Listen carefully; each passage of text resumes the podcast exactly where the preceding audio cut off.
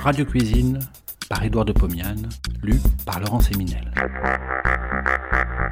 De mille neuf cent vingt-trois à mille neuf cent vingt-neuf, Édouard de Pomiane présente tous les vendredis soirs sur Radio Paris ce qui fut sans doute la première émission culinaire radiophonique. Cela s'appelait Radio Cuisine. Près d'un siècle plus tard, nous donnons à réentendre ces quelques deux cents chroniques qui firent la joie des auditeurs de l'époque. Cette semaine, la bête. La bête est un superbe légume. Il se présente au marché, du moins, comme un somptueux bouquet de tiges toutes blanches, couronné d'un panache d'un vert soutenu. J'en ai acheté une botte. Elle ne voulait pas entrer dans mon filet à provisions. La marchande me l'a enveloppée dans un beau papier blanc. Me rencontrant, tandis que je portais ostensiblement mon immense bouquet, un ami m'a demandé si j'allais souhaiter la fête à mon épouse. Je lui répondis qu'il n'en était rien.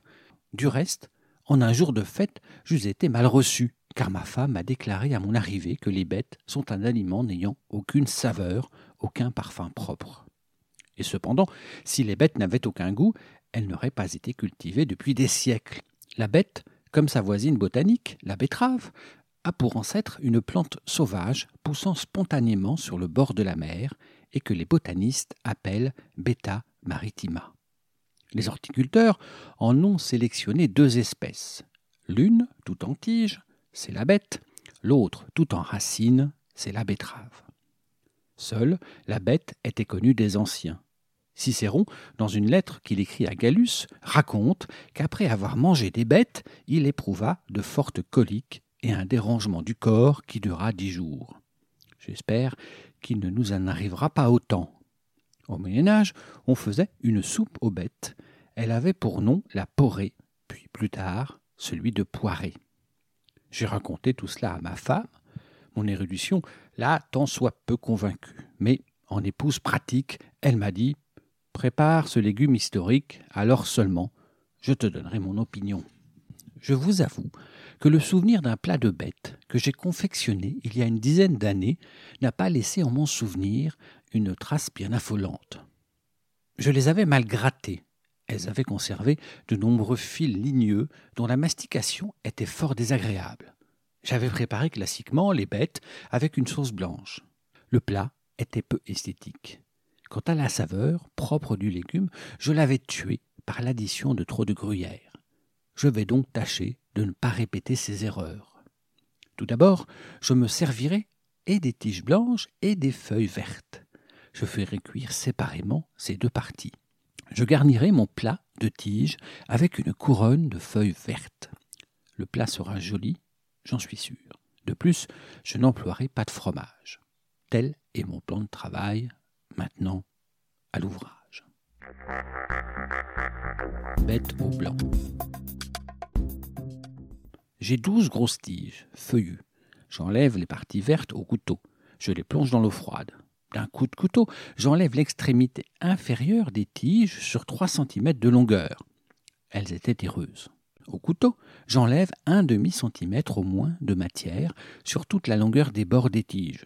Ces bords sont toujours lignifiés. Je pose une tige sur la table, je la rabote au couteau sur toute la surface convexe. J'enlève ainsi toutes les côtes. Je retourne la tige et rabote la surface concave. C'est un peu plus difficile. J'en fais autant sur toutes les tiges. Je les lave à l'eau froide, je les coupe en morceaux de quatre centimètres environ de longueur. Sur le feu, je pose deux casseroles contenant de l'eau légèrement salée. Dans l'une, je dépose les feuilles, dans l'autre, les tiges. Je laisse bouillir vingt minutes à petit feu. Je vide les deux casseroles sur deux passoires. L'eau de cuisson s'écoule, je rafraîchis les deux passoires sous un courant d'eau froide. Je laisse les tiges telles quelles. Quant aux feuilles, je les comprime avec les mains, de façon à en extraire le plus possible l'eau qu'elles contenaient. Je hache ces feuilles sur la planche au hachoir, je dépose le hachis sur une assiette. Je goûte le blanc, je goûte le vert. Ce n'est pas extraordinaire. Je vais préparer une sauce béchameille. Je dis béchameille et non béchamel, en souvenir du petit comte de béchameille de Noitel, premier maître d'hôtel du Régent, qui est le parrain de cette sauce, s'il n'en est l'inventeur. quatre-vingts grammes de beurre, trente grammes de farine, un verre et demi de lait. Dans une casserole, je fais fondre la moitié du beurre. Je pose la farine, je mélange au fouet. Il se fait une sorte de pommade. J'ajoute, petit à petit, un verre de lait froid en tournant tout le temps. Je chauffe, j'obtiens une colle épaisse qui devient un peu plus fluide au fur et à mesure de l'addition du lait. Je sale, je goûte, ce n'est pas mauvais. Dans la casserole, j'ajoute les morceaux de tige, je réchauffe, je goûte. Oui, c'est bon. Ça manque de beurre.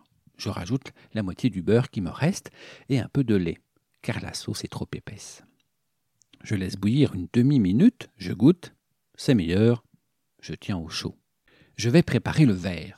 Ah, mais je n'ai presque plus de beurre. Que faire ? J'ai là, suspendu dans ma cuisine, un morceau de lard de poitrine fumée. J'en prends cent grammes, j'enlève la couenne, je coupe le lard en menus morceaux. Sur la poêle, je pose le peu de beurre qui me reste.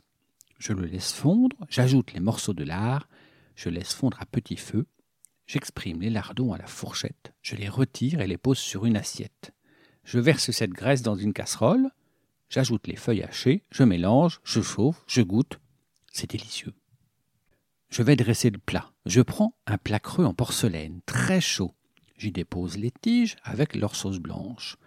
Tout autour, en couronne, je dispose le hachis vert émeraude. Je parsème sur ce hachis les lardons. Je porte à table, je vais servir moi-même. Je veillerai à ce que les deux parties, vertes et blanches, ne se mélangent pas intimement. La saveur du lard fumé ferait disparaître le goût subtil des tiges. Ainsi, chacun mangera successivement un peu de blanc crémeux, puis un peu de vert parfumé. Les deux saveurs s'opposeront sans se superposer. Et nous aurons fait ainsi non seulement de la cuisine, mais encore de la haute esthétique gustative. Poirée au mouton. Un seul mot sur cette soupe du Moyen-Âge. Dans une petite marmite, je dépose un morceau d'épaule de mouton pesant un kilo. J'ai laissé la viande adhérente à l'os. Je couvre d'eau froide, je sale, je porte à ébullition, j'écume, je laisse bouillir une heure à tout petit feu, tout en écumant. J'ajoute alors du blanc de bête, raboté et coupé bien plus finement que pour le plat précédent. Je laisse bouillir pendant une heure à tout petit feu. Je rectifie le sel. Je retire le morceau de viande. Le potage est assez consistant car les morceaux de tige de bête sont très nombreux. J'ajoute cent vingt-cinq grammes de crème épaisse maniée avec une cuillère à café de farine. Je mélange, je laisse bouillir dix secondes. C'est un potage exquis. Préparez-le. Le lendemain, mangez donc le mouton bouilli froid en l'accompagnant d'une mayonnaise légèrement additionnée d'ail haché épilé. Bon appétit et à la semaine prochaine. Si vous avez aimé cet épisode, vous pouvez retrouver toutes les chroniques d'Édouard de Pomiane dans les deux volumes de Radio Cuisine, un livre publié chez Menufretin et disponible sur w w w point menufretin point f r.